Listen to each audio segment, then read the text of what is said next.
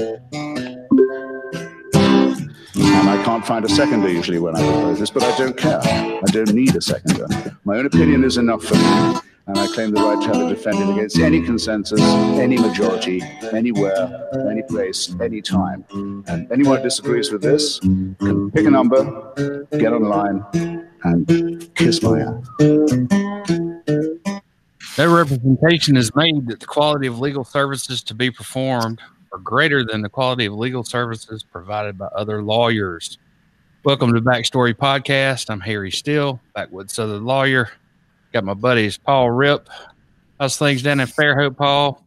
Rip Report, nonprofit. Everything's kind of uh, crazy right now with the virus everywhere. And uh, Rains, how are things in Houston?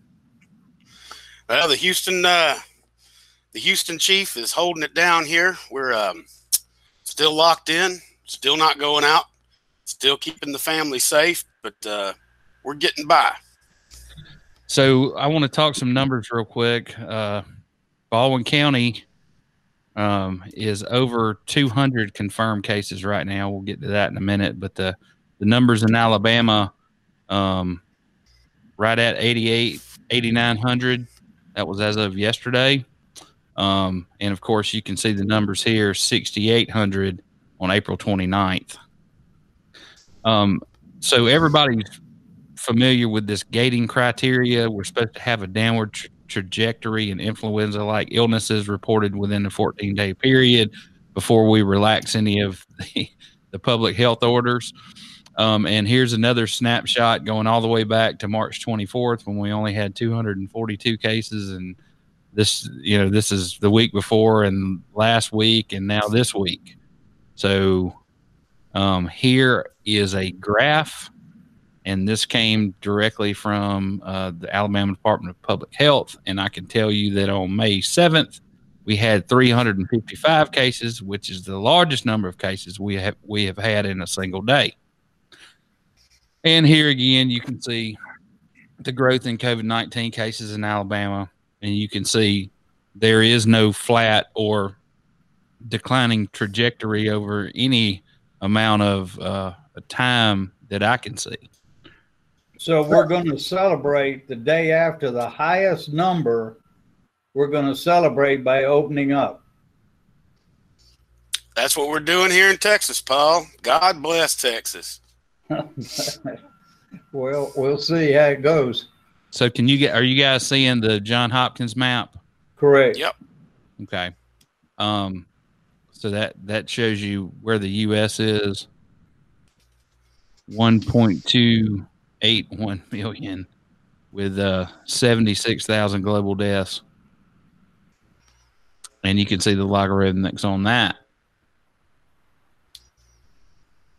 And I got one more for you, and then we'll move on.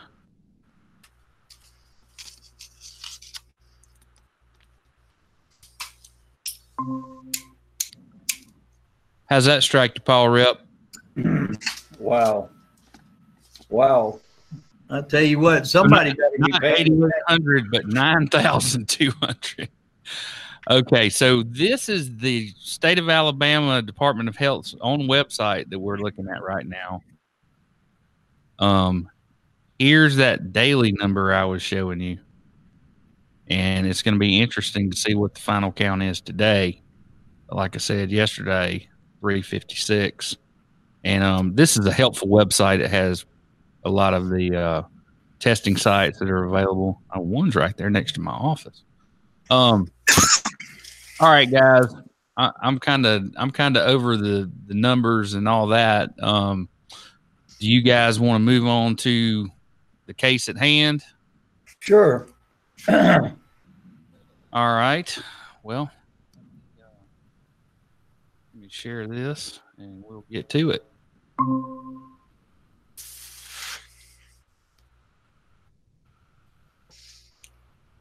You seeing that, Paul? yeah. Great. Um, so we filed a writ of mandamus.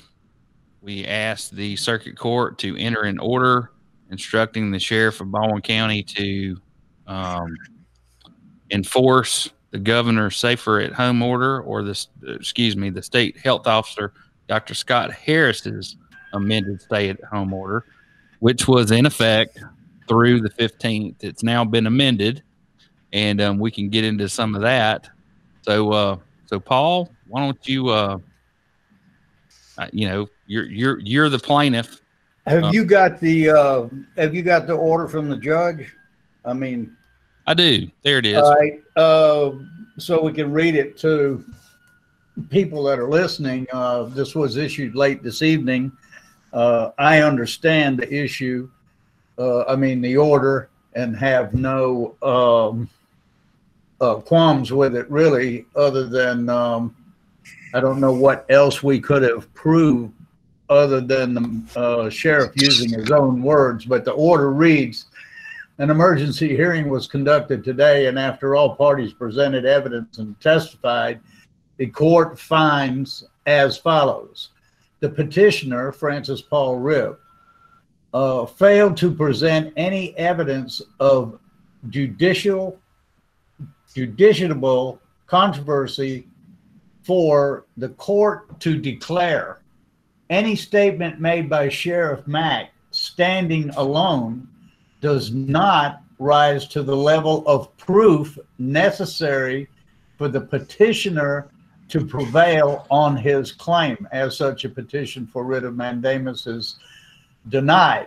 Now, uh, the, of course, you know, this was conducted in front of a judge, and one of the outcomes was that uh, the sheriff assured us several times in the conversation that he was going to uphold the order. So I'm perfectly content. That's what we were trying to get done.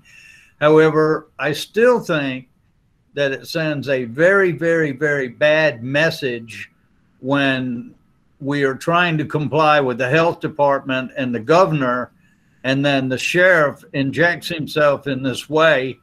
And then when called out on it, starts saying that, oh, well, it, the health department can do this and they can do this. He's the sheriff. He made the statements, not the health department.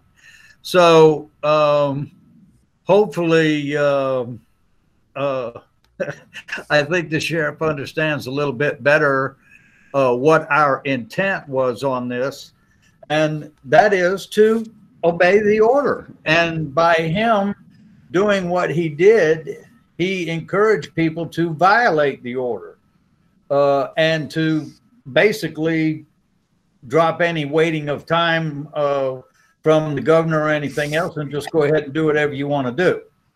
So now we will have 14 days from today, which will be 21st, 22nd.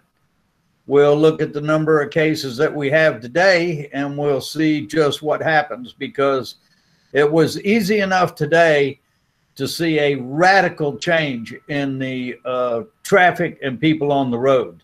So something changed everybody's mind to jump out there and get going. And um, I believe that uh, Sheriff Mack talked quite a few of them into thinking it was a okay, no problem. So we'll just go from there. But I'm satisfied with the way that it ended up and the sheriff's assurances that uh, he would uh, abide by the order of the governor. Rains, questions, comments, dirty jokes. Well,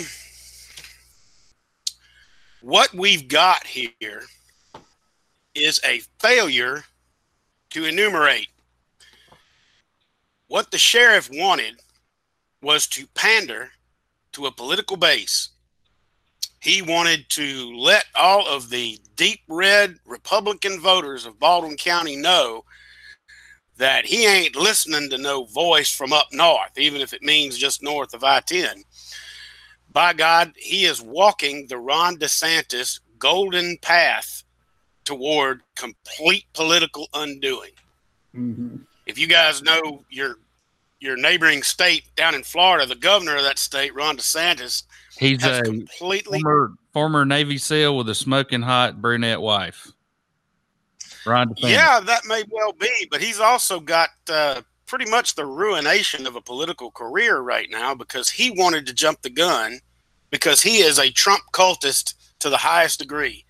And he wanted to pander to that base to make sure that they reelected him. And a lot of that base is dying in South Florida right now. And it's because he didn't do anything quick enough. The political pandering is going to have a reckoning. And there is no doubt in my mind that the political victory that we won today by having the sheriff admit in a hearing in front of a judge that he would indeed enforce the law, that's a win as far as I'm concerned, because that's what uh, Mr. Rip's writ was all about. Uh, the judge may have denied it, but we've got the sheriff on the record saying, "Don't worry, I'm going to enforce the law." And uh, well, we also, uh, we also, we, I'm sorry, Rains. We also had, uh, I did uh, several calls from people that uh, thanked me for taking the action because they didn't feel as if they were being represented at all in the conversation. Uh, so that made me uh, a little bit more proud of what we did as well. Absolutely, Paul. That's what you do as a consumer advocate is give a voice to the voiceless, to the people out there that don't understand how these mechanisms work, the people that don't know that you can call a journalist anytime, day or night, and get a fire lit under them to go for a story. That's what we're here to do. That's what you do with the RIP report. Right. And I'm happy to say that the story of this writ being filed and the fight that we undertook earlier today was carried by six major media outlets in the Alabama market. So it's not just something that got swept under the rug. The word got out that we are not going to sit idly by and allow people in power to run roughshod over the law.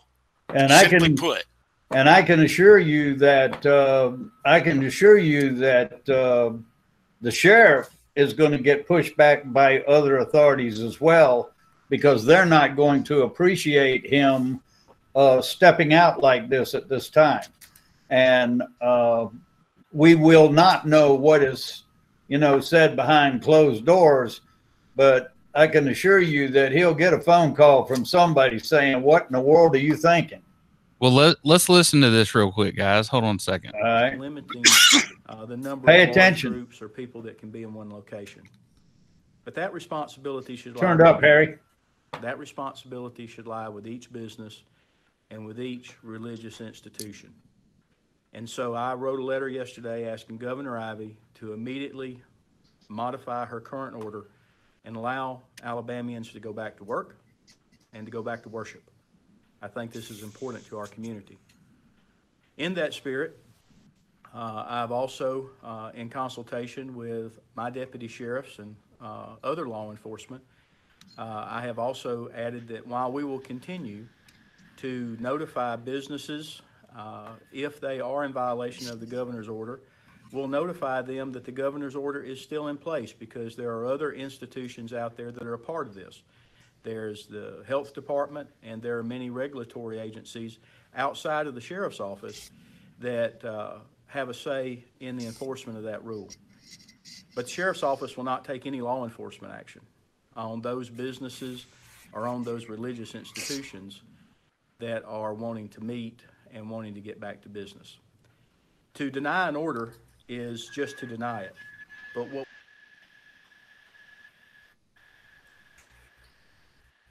So that's what our writ basically ruled on. To deny an order is just to deny it. But if you're going to be a sworn lawman in Alabama and get on a personal platform and say, you know what, I don't like the law, I'm not going to enforce it, we're not all right with that. Right. We're not all right with that at all.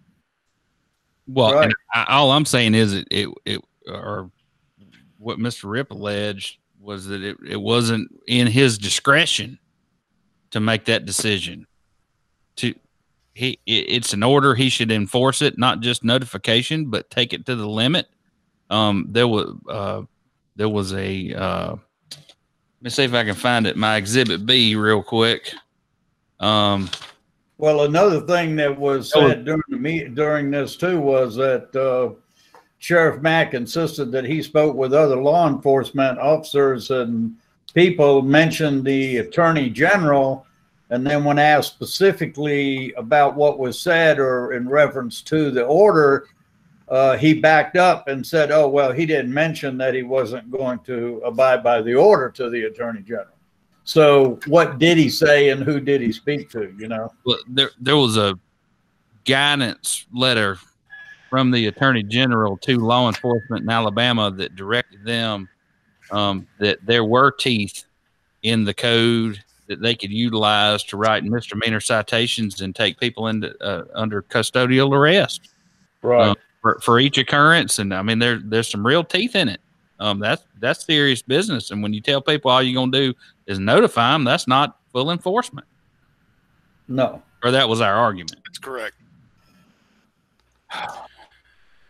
So where Oh, to now? and, and the other thing, the other thing too is that uh, uh, we want people to understand one part of the legal argument as well was that uh, at the present time we could not prove that the sheriff had not uh, enforced it, and that is true. We didn't have a particular incident where the uh, uh, sheriff was in question as to whether to arrest somebody or what to do. Uh, he had said that he had a few uh, calls, but uh, all of them he thought were frivolous and uh, not worth even discussing. And remember now, we only we filed this one day after the fact of what the sheriff said. So certainly, any evidence that we had uh, would be here in the future, not immediate. But like I said, I understand the uh, judge's order. So moving on to the amended safer at home order that goes into effect May 11th, restaurant and bars may open with limited seating, six feet between tables, subject to additional sanitation rules and guidelines. Athletic facilities such as fitness centers. I mean, I wouldn't go in a damn gym until there's a vaccine. I don't know about you guys. Um, the beaches. I wouldn't go into a gym if you ordered me a pizza.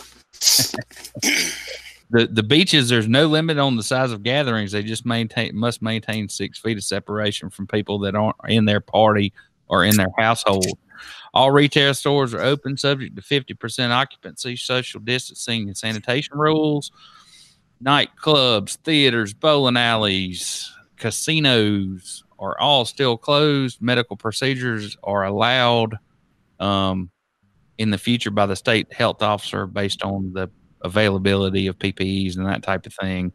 Um, senior citizen programs are still suspended, except for Meals on Wheels, where they're going to do drop offs or deliveries. Educational institutions are still closed for in person instructions. Child daycare facilities must not allow more than 12 children in one room. I don't know if y'all have ever seen them herd cats at a daycare, but I don't know how the hell they're going to get away with actually implement that. And uh, you still, while you can go to the beach and do all that, you still can't go to the nursing home and see your grandma. You can't go to the hospital and see Paul when he gets coronavirus. Oh God! Well, if you was looking for somebody to get on a soapbox, I got one built and ready to go about all that, and it applies nationwide, not just Alabama. Well, go for it, man. The push to get people back to work is an absolute and utter declaration of war upon among the poor and disenfranchised of this country.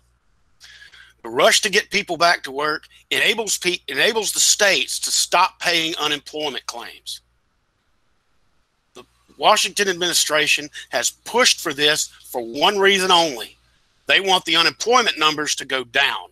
And they've learned through all of this COVID testing that if you don't have people applying for unemployment, the numbers will steadily trickle down. And that's the only thing the White House cares about is that that number trickles down before November 3rd. Nobody cares about the $8 an hour dishwasher. Nobody cares about the $10 an hour roofer, no roofing laborer. Nobody cares about the minimum wage, seven something 25 an hour person working the drive through window at McDonald's. Nobody cares about that. They don't care what happens to them. They don't care what happens to any of them. They just want them off the dole.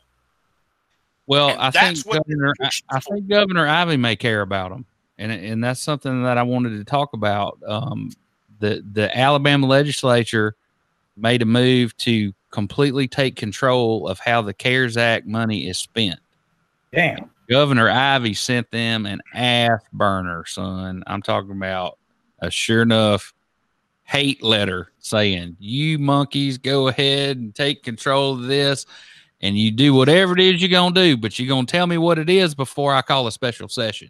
And right here on the screen, you'll see I've already seen one of the wish lists that includes $200 million for a new state house, which is totally unacceptable.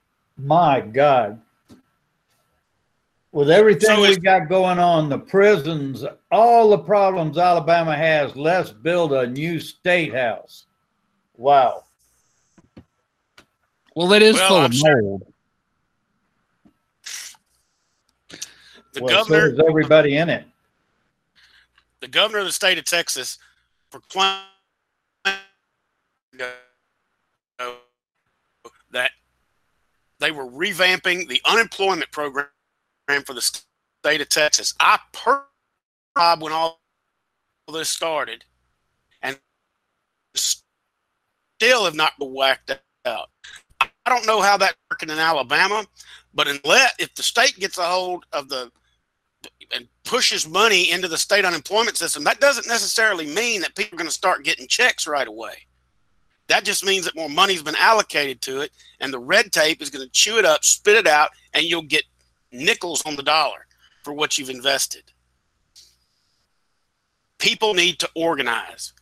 People need to get together and you know what? We are not going to have our lives put at stake so you can get a stake. I'm just not having it and I'll speak up on that and I'll stand on it and I'll help anybody willing. If they want to organize and get up against this thing, shoot me an email. I'll tell you how. It'll end up just like the BP money. Oh, and that's the next little issue that we get Paul Rip riled up about. Y'all ready for this? It's the 10th anniversary of Senator Pittman's no bid contract with the city of Fairhope. This was the Holy cow. this was the Boom, first boom. That's right. Um, 10 years ago today, as trustee of the, oh, now he wasn't even, uh, I think it was the 11th when he was appointed the trustee. So this was even before he was a trustee. He was working with the city of Fairhope to get a contract on whatever was needed. They didn't even know what they were going to do with the boom, but he was working his way in there to get the, uh, debris removal, if you will, or marine contract. And remember now, Mr. Pittman did not have a marine insurance. He did not have a general contractor's license, and he had never done any business involved with uh, uh, marine ventures. None. Oh, it was an emergency, man. Didn't have time to Well, it was an emergency, but you still had were required to maintain marine insurance and have a general contractor's license. And uh, he did not have a general contractor's license. Uh, in fact, his company did not for quite some time later, and it was one of his employees that got the license, not him. That's right. That's right.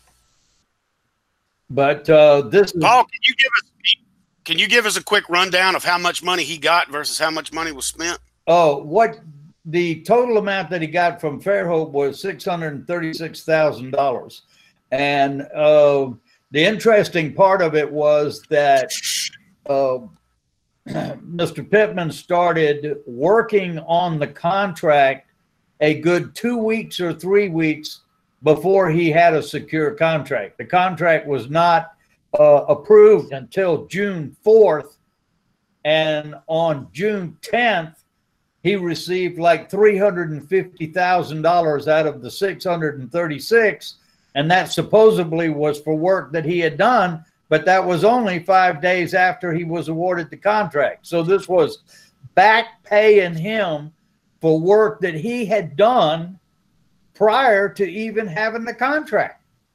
Whoa, Paul, are we going to penalize a go getter like that? Are we going to penalize somebody that's willing to get out there and get the job done when nobody else? He don't even have the contract. And he's out there spending money out of his own pocket, isn't he?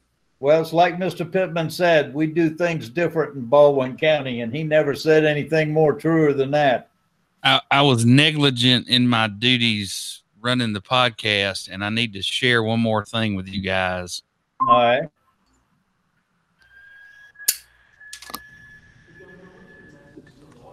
officers that said Yeah. they're going to enforce some of the restrictions placed on churches, restaurants, other things that will be opening on Monday. What's your message to those law enforcement officers?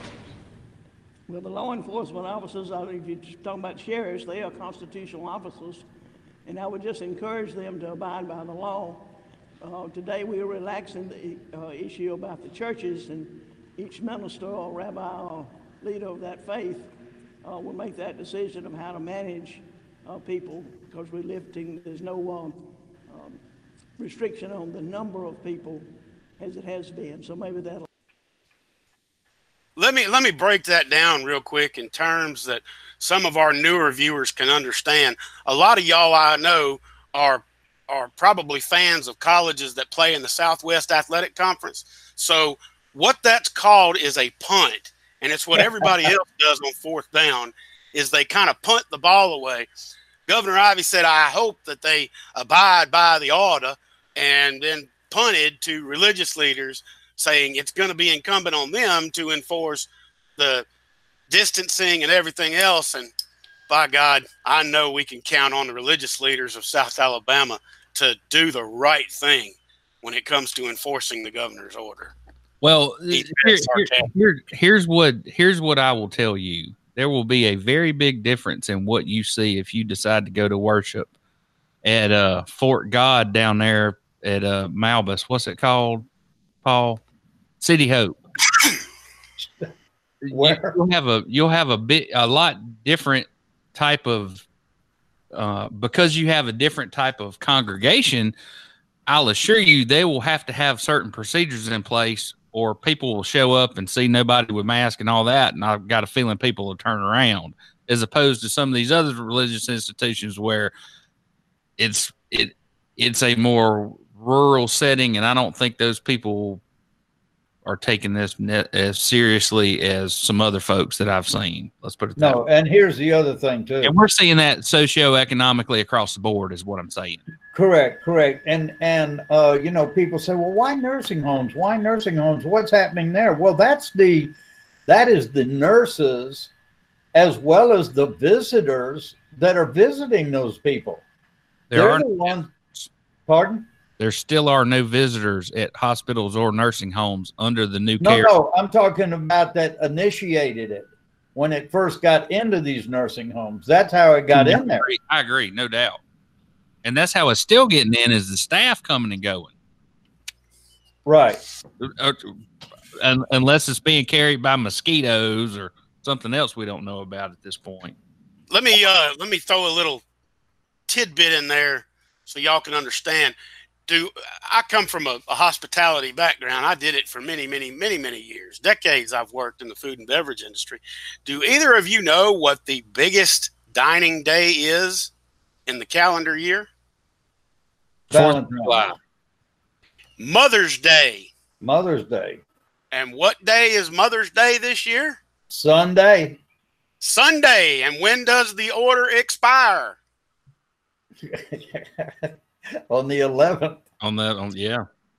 I'm here to tell you every restaurant that can put together a hundred tables in a hundred table setting is going to be full on Mother's Day. And, guess what? everybody's, Everybody's going to be going to see grandma. And there's a lot of gonna take grandma out to eat because they don't have any damn sense and they don't care about your grandma. They only care about theirs. So they're not going to social distance. They're not going to mask up and glove up. I hope they do, but something tells me they're not. And Well, let's the- see if we see a spike in cases come Monday. It'll be all right. Well, the one, uh, the, uh, uh, what I have heard nationally is that approximately 83% of the people are abiding by the social distancing and are very cautious about opening up. It's only about 17% that, you know, want to open or are pretty radical about it. Now, given that we're in Baldwin County, I would double that and say probably 34% here think that it's a good idea to go back to work. And let me tell you, I pray to God that we don't have uh, a second shot at this and it doesn't get worse and that uh, it's not spread by us jumping ahead like this. But one thing's for sure, we're going to know in, you know, just uh, about 14 days, we're going to start seeing what the result is. Don't worry about praying to God, Paul. There's going to be plenty of people Sunday gathering in houses of worship without masks, without PPE, and they're going to be praying to that same God that everybody don't get infected. Well, guess what? I doubt he's listening because he says if you ain't got sense enough to put on a mask when one of the greatest weapons I ever created is caterwauling across the country, well, I'll just I'll just add another gate to what we've got up here already. Yeah, one other one other thing too, Harry, that I'd like to mention that's uh, related to the virus, and and any of those on social media will know what I'm talking about. Uh, this last week or so, we've had several items on social media circulating. One was a short documentary with a scientist. The other was two doctors telling us, uh, you know, we don't need masks, we don't need this and these were professionally done. They looked like they were very authentic. Well, this morning they outed them all, took them all off Facebook, took them all off any of the social media networks that they were circulating on as totally fake news. And people were buying into it 100%. So I got to jump in here. Um, I watched that anti-vax. Uh, so the so the scientist that you're talking about used to work at Fort, which one is it? Uh, Range where they do research. Fort Dix. It's, no, no it's, uh, worked at Fort Detrick. Detrick, okay, uh, and and she, anyway. Long story short, she was accused of stealing some data, and she yeah. claims that Fauci and some other people, you know, and that, uh, and, and it, one of the things that is compelling about her story and something that we need to look into is the fact that sometime in the 1970s um, there were some there was some federal legislation that was changed that allowed for scientists working for the public to patent their vaccines. In other words, if they were working at the National Institute of Health and they came up with a vaccine or they came up. Let's say the the g- genomics lab that came up with the uh, with the uh, DNA profile of the virus or whatever. They can patent that and they can make money off of it, even though they were working for the public when they created it. And that's what she's saying. She's saying, "Oh, the reason Fauci wants to throw away the Queen and all this stuff is that it's free." and he thinks he's going to get in on some patent on this on this new vaccine that everybody in the damn world's going to have to have. Now, I don't know if that's true or not. I'm sure some scientist who comes up with it is going to have uh, if if they're working at UAB or um, or, or some other public institution, uh, the, the law says they're entitled to that. And I don't know if that's a good thing or a bad thing. I mean, under our capitalist system, we tend to reward people in that case. But what she's saying is the people in charge are also the people getting the patents and they're steering things in in that direction. Um, I don't know if that's true or not, but um, I I would like to look into the validity validity of her claim that these people have a financial incentive of steering treatment. Now there that, is no validity claim to anything that woman said or anything that those two doctors said namely because none of their research is peer reviewed. So none of the stuff talked let, about. Let me tell. Let me tell you what I what I heard in the first five minutes of this thing. She said once you're infected, you have a lifetime immunity to the coronavirus. And I'm sitting there going, hell no, you don't. You can get four colds in a year, and that's a coronavirus. And nobody knows how if you can be reinfected again. Nobody. We've had we've had documented cases worldwide of coronavirus of, of SARS CoV nineteen reinfection. It's all quack science, and I'm here to tell you: look at your research, peer review your research. Not everybody's got the time I've got. In between consulting, I spend a lot of time reading research, reading scientific papers, vetting things that I see on social media and in the media itself. check out check out my bag of clay That's what I do instead of researching peer review articles on. Yeah, Yeah, you distill clay. That's beautiful. isn't I can't wait. I can't wait, Wait to see till- the ashtray wait you make out of it. in till- summer camp. Let, let me ask you. Uh, let me ask you, Rains. Who would you um, who would you rely on as the leading most authority in the United States if you had to rely on someone for information on the virus? The, the Centers for Disease Control. Absolutely. Okay. Now that's my point right there. I keep see, seeing people online and on social media saying the Center of Disease Control doesn't know what they're doing. They're a bunch of quacks and going on and on and on. People, you don't understand that this is the Center for Disease Control. These are the people that have been doing this for, my God, how long have they been around? 50 years? And Yeah. and going to foreign countries to, to handle this. The problem with the United States is, or the problem that we're having, uh, is that we've we have never seen a pandemic. We have never been hit in the face with it, Right. and that's what's happening now. So Uh, I'm gonna I'm gonna say this one last time. We need a Norman Schwarzkopf type son of a bitch standing up there with a pointer saying, "Here's the virus. Here's how we're gonna treat it. Here's the plant that's gonna make the PPEs. Here's the this. Here's the that." Well, you're I'm not not going to get that. horse shit about I've ordered this company to do this and that. I You're not going to get that because the current president thinks he's a Norman Schwarzkopf up there doing that, and he's not. He's more like a Norman Bailey, and he's not doing any of those things. All right.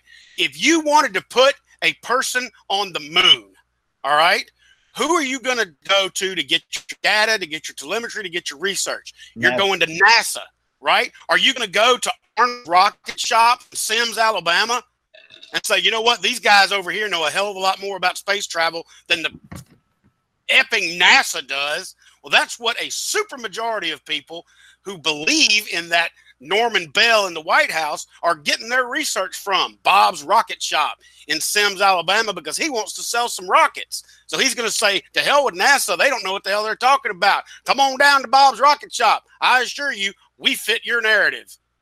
So I have I have one more very inflammatory slide to share. And remember, Rains, no I terrorist can't wait. threats, or we're going to be kicked off Facebook. Oh my God. God, Okay. almighty. So it's my understanding that the Justice Department dropped all criminal charges against Michael Flynn, even though he admitted and pled guilty to. He pled guilty twice. to Twice he pled guilty. Do you guys feel that? to lying to the FBI. I've been feeling it today for days. Have y'all been feeling that? It's like a low level vibration. Do y'all feel it? Because I it- feel it. You know what that is? It's, up inside it's of you? John. It's John Mitchell spinning in his grave like a dynamo. His headstone in Arlington has been generating about 18 watts of electricity. That some bitch has been twisting so much in his grave since this happened. Unbelievable. The United States president has co opted the Justice Department to become his in house counsel. And why there are not people with torches and harpoon guns and pitchforks and everything else walking up and down Pennsylvania Avenue, I don't know. And Well, actually, Roger Stone and Roger Stone will walk too, probably, or be pardoned. Uh, the other one thing, I the other one thing, uh, get pardoned. do what? I always assume these guys would be pardoned in the end. Yeah. Well, there's only one other thing I want to jump back on the um uh, virus, and that is that the uh, president has been selling us lately on the fact that testing is not all that it is made up to be. However, he is being now tested every day. So, you know, it sends a very confusing picture to the citizens of the country that we don't have tests, we can't get a test. And now the White House staff and the president are getting a test every single day. So, you know, that adds to the confusion of uh, what people believe and what they don't believe. Uh, you're just going to have to do more research on uh, social media than to believe some of these conspiracy theories that are out there about reduction in population and stuff like that. I mean, some of them are so nonsense that you can't even believe that they get air.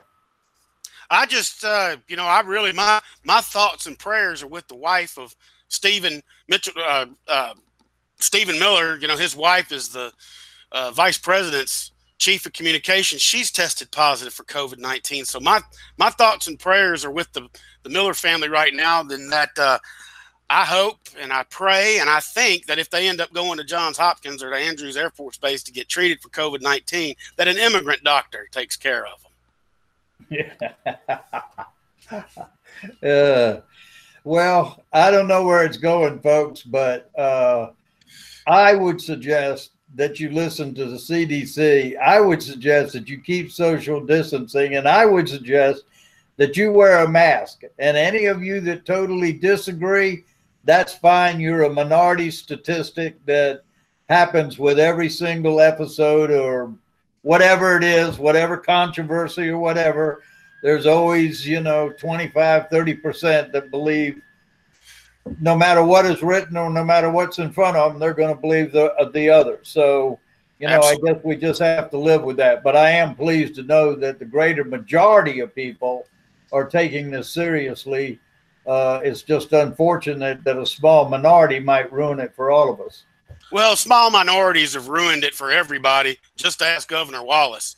Um, the thing I'll say is that it is up to you. It is the government's not going to guide you. We've seen a massive failing in that. Your governor is not going to guide you. We've seen massive failings in that nationwide. Your local leaders really aren't going to guide you. You've got to guide yourself. Wear a mask. Wear PPE protect yourself because you're not only protecting yourself, you're protecting other people. Even though you probably don't give two happy goddams about them, you still owe your fellow man to say, you know what? I'm not going to do everything in my power to further an infection outside of my home. I'm going to do everything in my power to keep it from spreading in my home and in yours. And I'm going to tell you this right now to all you folks that love to fit narratives. If you stood up and said, those bakers in Missouri that said they didn't want to bake a cake for them homosexuals, they got that right. Well, that same right applies to business owners who say you got to wear a mask if you want to come in my establishment. So if you don't want to argue that, go get back in your truck with your Blue Lives Matter sticker and drive up to the Capitol and strap on an AR 15 and go protest in front of the governor's office. Yell at some cops while you're doing it. That's a hate crime, or it will be. So, uh, I, I, one more clarification on this uh, writ of mandamus that Paul filed against the sheriff.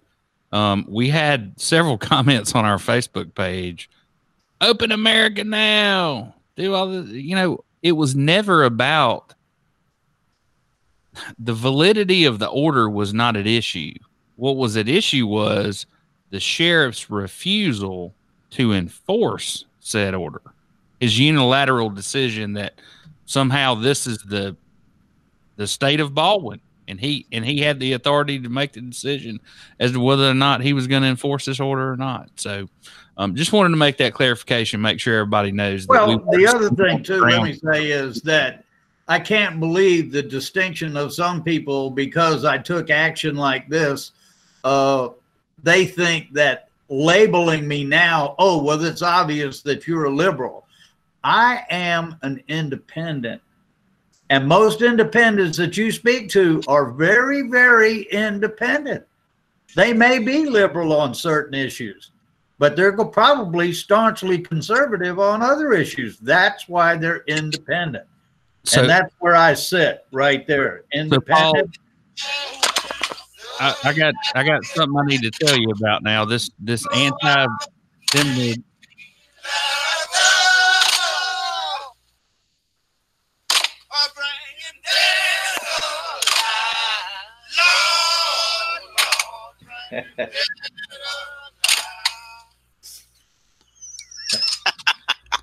Sorry.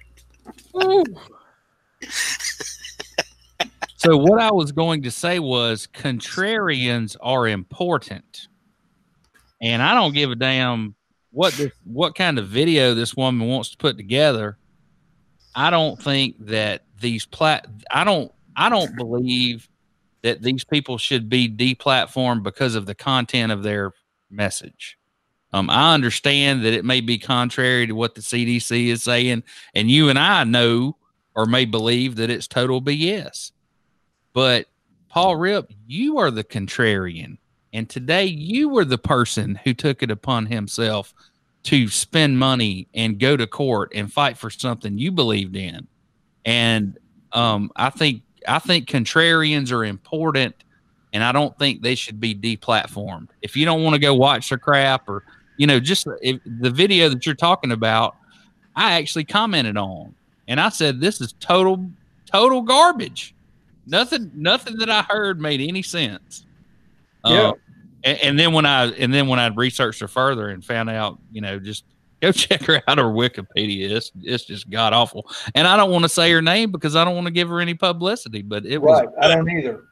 but but contrarians are important, Paul, and it's a terrible decision, I believe, on the part of Google, YouTube, whoever, uh, Alphabet, uh, and Twitter to deplatform people because of their message. I mean, it this is the new public square, for lack of a better word, and you have to agree to their terms of service to use their platform.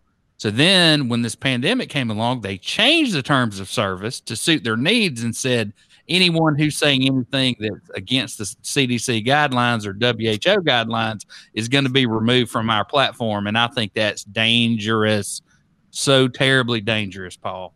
Well, it is. It is, and so is uh, the uh, uh, telephone. Uh, the way they can follow you with the telephone and everything else. But you know, we're talking about a health crisis here, and people are giving out information like, uh, you know, try a shot of Lysol. Somebody needs to clarify it that you know that skull and crossbones on the back of Lysol means death.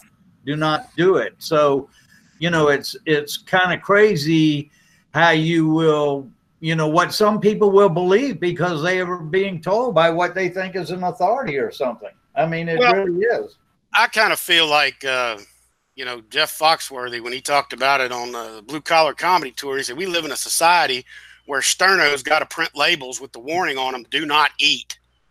So maybe we'd have a better society if they just stopped printing that label. So yeah really Well, and and so Paul, to finish my thought on the contrarians, okay. Um, if you sit down and watch CNN, Fox, Channel Five News, read the New York Times, the Lagniappe, the Atlanta Journal Constitution, and whatever the rag they put out in Houston, Texas every day, um, you have to understand, uh, or at least take into consideration who owns the paper, what you know w- what might their uh, intentions be. I mean, most of the people that watch CNN don't like President Trump, and they certainly follow that programming guide. And on the other side, you have Fox News, and you know the president's give them an exclusive interviews and things like that. Um, because I- I don't know if he gets to scripted or not. It certainly looks scripted to me when he's on there. So anything you consume from the media, you should filter through your own. Yeah. You know, right right the, through i listen to a lot of different channels own and experience. Well, I listen to a lot of different channels, uh, including Fox, CNN, MSNBC, and then uh, some international channels.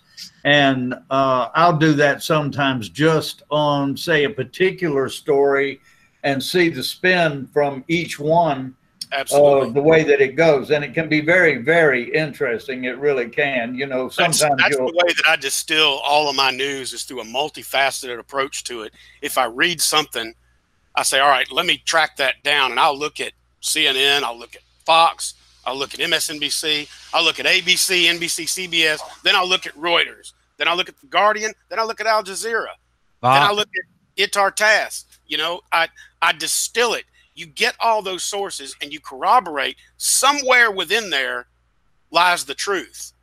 And as a former Right now, professional, that's that's how I do things. That's how we've always done. Well, the other day I had someone call me and they were uh, raising Cain that the uh, they looked on the CDC platform and it said that only like 40,000 people uh, had been uh, killed by COVID 19. And yet the TV was showing an actual figure of 68,000. And I said, Well, look, I don't know what the difference is. I said, but let me do a little checking. And what happened was the CDC numbers are when they have the death certificate recorded. And the other number that you may see on MSNBC, CNN, those large numbers, that is a death without providing the death certificate. Other words, Thomas Hospital has a death, it reports it to the state, the state reports it federally, and that can all be done in one day. Whereas the CDC having to come up with the death certificate, they can be one week to eight weeks behind in Right. the posting of the number. So you if you're patient, you will see the CDC number rising all the time as these death certificates come in. So it's not it's the only confusion is the way that the two of them are recording it. That's all. Well, boys, with Mother's Day coming up, I got to watch Fox News from now until I take my mother something for lunch on Sunday, so I'll have something to talk to her about. I'm telling All you, that woman is hooked on Fox News. Do, do you have anybody like that in your immediate presence range? I don't want to talk about it. I, I'm going to pass too. Uh, well, I mean, you know, if she watched CNN all day, I'd go watch that so I could have a conversation with her about that too. Um, and Rains, you do you uh subscribe to Vanity Fair? I do. Little, little more. Uh, you know, they're not rushing to press. It's a, it's a magazine. They take a little more time. I kind of like their Vanity stuff. Fair's got Vanity Fair's got some of the best writing across the timeline that I've ever seen. Some of the best feature reporting I've ever seen, and it's it's one of the it was in the time that I was writing one of the top markets in the country. Yeah. Well, I I follow. I, I try to read what I can of theirs when I have time. So, Paul, what's uh what's up for the weekend? You going to the Oh, that's it. I'm just doing some painting and taking down popcorn ceilings and going to bid on some paint jobs down at the beach. I love to paint at the beach. And uh, I'm going to keep my mask off and social distance and hit anybody with my brush that comes close. How about you, Rains? What you got going on? Uh, we're staying safe. We're staying home. Uh, grilling up some stuff. Take over to my mother and father for Mother's Day, and uh, that's pretty much it. The Friday night fiascos tonight. If any of y'all are interested in tuning in, What time? ten o'clock. All right, I'll be there. I'll be there. So last week we we we had a little bit too much fun and missed the missed your program. I'm sorry. We're gonna have a little bit too much fun tonight. I can tell you that. I got a brand new shirt to debut. I got a new shirt every week. Had your So. kids, had your wife, and had your husband taking everybody out here. So y'all need to Little Antoine Dobson for you. All right, guys. Well, I certainly appreciate y'all participating. I thought it was a good one. Uh, what what number is this, Paul? I think this is 34. Everybody be 35. safe and Thirty-five. everybody be uh, everybody be safe and uh, rest assured the sheriff is going to enforce the order. There you go. Yeah. Y'all have a good weekend, y'all. All right.